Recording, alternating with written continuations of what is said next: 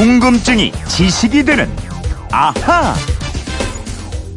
점심 한 끼에 7억 원.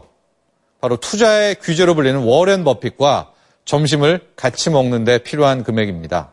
과연 버핏은 지금까지 어떤 조언을 해줬을까? 매사에 진실하라. 아니라고 말하는 걸 어려워하지 마라. 그리고 좋아하는 것을 해라. 네. 점심 한 끼 먹으려면 7억 원을 내야 하는 사람, 워렌 버핏의 조언을 들어보셨는데요. 휴대폰 뒷번호 2170 쓰시는 청취자가 이런 문자를 보내셨어요. 세계에서 가장 성공한 투자자가 워렌 버핏이라고 하던데 어떻게 투자를 했길래 이렇게 큰 돈을 벌 수 있었을까요? 투자 자금이 많이 있었던 것도 아니고 아르바이트로 번 돈으로 투자를 시작했다고 하던데 정말인가요? 이런 궁금증인데요. 궁금증 해결사 MBC 이영은 아나운서와 오늘은 이분 궁금증을 풀어드리겠습니다. 안녕하세요. 안녕하세요. 네. 워렌 버핏 재산이 진짜 많죠? 네, 많은 정도가 아닙니다. 미국 경제통신사인 블룸버그가 억만장자 지수를 내고 있는데요. 네. 이 사이트에 들어가 보니까요. 1위가 아마존 창업자인 제프 베이조스, 2위가 빌 게이츠, 3위가 워렌 버핏입니다. 음. 이 워렌 버핏의 재산은 현재 870억 달러, 우리 돈으로 97조 원 정도입니다. 97조 원이요. 이거 뭐 말로만 들어서는 감이 안 오는데 네. 버핏이 물려받은 돈이 많은 건 아니었죠? 그럼요. 버핏 집안은 가난하진 않았지만 부자도 아니었고요. 주식 중개인을 하던 아버지가 나중에 하원 의원을 했지만 도움을 받거나 물려받은 재산도 없습니다. 네. 다만 학비는 아버지가 대주었고요.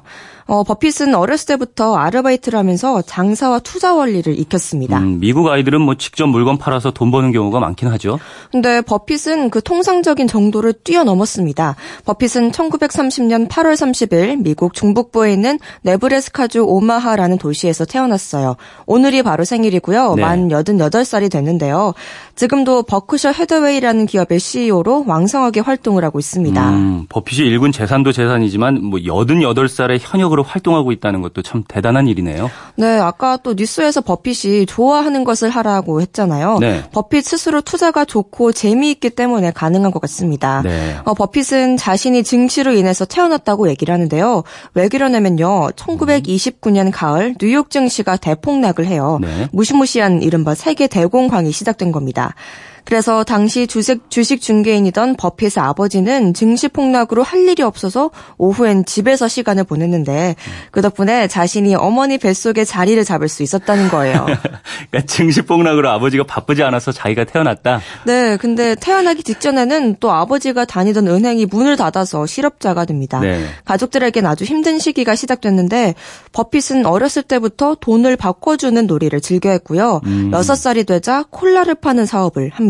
6살짜리 꼬마가 콜라를 팔아요? 네, 여섯 병들이 콜라 한 팩을 25센트에 사와서 한 병에 5센트를 받고 팔았어요. 25센트를 투자해서 다 팔면 30센트, 그러니까 이익으로 5센트가 남잖아요. 네. 수익률을 계산하면 20%인데요. 버핏은 이후 투자 사업을 할 때도 지속적으로 매년 20% 이상의 수익을 올리게 되고요. 이게 바로 버핏을 억만장자로 만들어준 원인이기도 합니다. 음, 이 될성 부른 나무는 떡잎부터 다르다고 하더니 딱 그렇네요. 네, 또 버핏은 특히 숫자를 기억하는 비상한 능력이 있어서 온갖 종류의 숫자들을 암기했는데 또 병뚜껑에 있는 숫자부터 야구 카드에 있는 통계 수치, 또 미국 도시와 인구수를 줄줄 외울 정도였고요. 네. 교회를 가면 찬송가 작곡자들의 수명을 계산했습니다. 찬송가 작곡가들의 수명을 왜 계산해요? 어, 종교적인 소명을 다하면 하늘이 수명 연장이라는 보상을 해주나 이걸 확인하기 위해서였는데요. 음. 버핏이 내린 결론은 아니다였어요. 그래서 그런지 버핏은 무신론자는 아니지만 불가지론자, 즉 초경험적인 존재나 본질은 인식할 수 없다는 입장을 평생 지니게 됩니다. 아, 그런가요?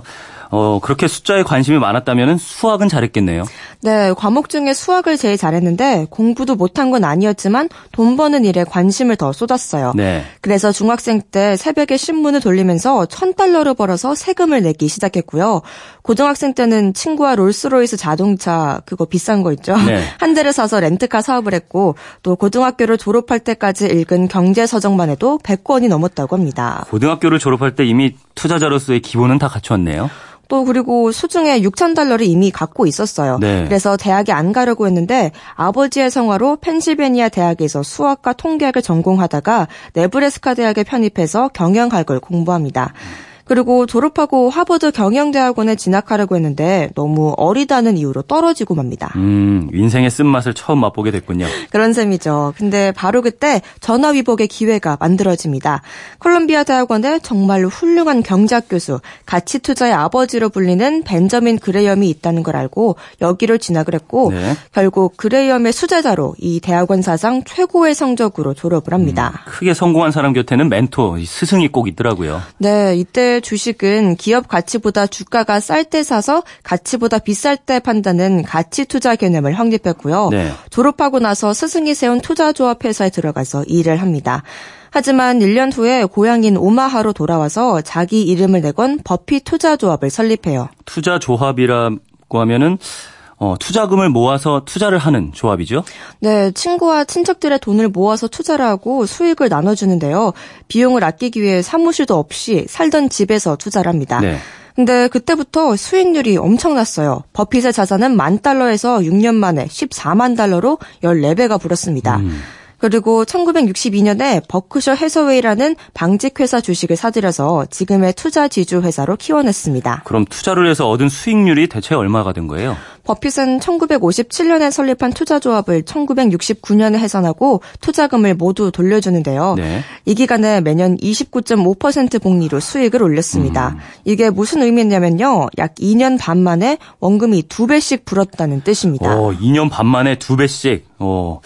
근데 이런 의문, 의문 갖고 계신 분들이 많을 것 같아요. 버핏은 그럼 투자를 해서 실패한 적이 없느냐? 아니죠. 실패 많이 합니다. 워낙 뛰어난 오마하의 현인으로 불리는 투자자지만 신은 또 아니거든요. 그렇죠.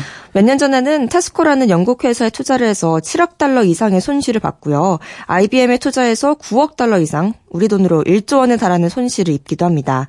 그리고 2000년대 초 IT 산업이 한창 뜰 때는 기술주에도 전혀 투자를 하지 않았어요. 음, 야후라든가 소위 닷컴 주식이 엄청 뜰 때였던 것 같은데 투자를 안 했죠? 네, 기술주에 대해서는 잘 모른다는 이유로 투자를 안 해서 버크셔 조주들로부터 항의도 많이 받았는데요. 하지만 나중에 IT 거품이 꺼지면서 버핏이 옳았다 는 게 입증됐고요. 지금은 애플 같은 주식도 많이 보유하고 있습니다. 음, 그렇게 1950년대부터 지금까지 투자해서 일군 재산이 거의 100조 원이다. 정말 대단하다는 말밖에 안 나오는데 성공 비결이 뭘까요? 버핏의 투자 비법은 아주 간단합니다. 첫 번째 원칙은 돈을 잃지 않는다. 두 번째 원칙은 첫 번째 원칙을 반드시 지켜낸다. 이거예요. 결국 어떤 경우에도 손해를 보지 않게 투자를 한다는 거고 또 이런 얘기도 합니다. 10년 동안 보유할 주식이 아니라면 단 10분간도 갖고 있지 말라. 음, 비결은 아주 간단하네요. 근데 네. 문제는 실천이 어려워서 그렇죠. 맞아요. 그래서 실천하지 못할 거면 직접 투자는 하지 말고 전문가한테 맡기는 게 안전하겠죠. 그리고 또 버핏은 연초가 되면 투자자들한테 편지를 보내는데요. 올해 초에는 영국 시인 러디어드 키플링의 만약에라는 시를 인용했어요. 만약 모든 걸 잃고 있을 때 침착할 수 있다면 기다리면서도 기다림에 지치지 않는다면 생각하면서도 생각에 갇히지 않을 수 있다면 모든 사람이 너를 의심할 때 자신을 믿을 수 있다면 이 세상 모든 것은 너의 것이다. 음, 이 시인 키플링이죠. 네. 키플링이 투자를 염두에 두고 쓴, 쓴 시는 아니지만 투자자들이 명심해야 될 시 구절 같네요. 질문하신 2170님 궁금증이 좀 풀리셨나요? 어, 만약에 투자를 하고 계신다면 버핏을 따라 하시면 좋을 것 같고요. 준비한 선물도 보내드리겠습니다. 지금까지 궁금증이 지식이 되는 아하 이영은 아나운서였습니다. 수고했습니다. 감사합니다.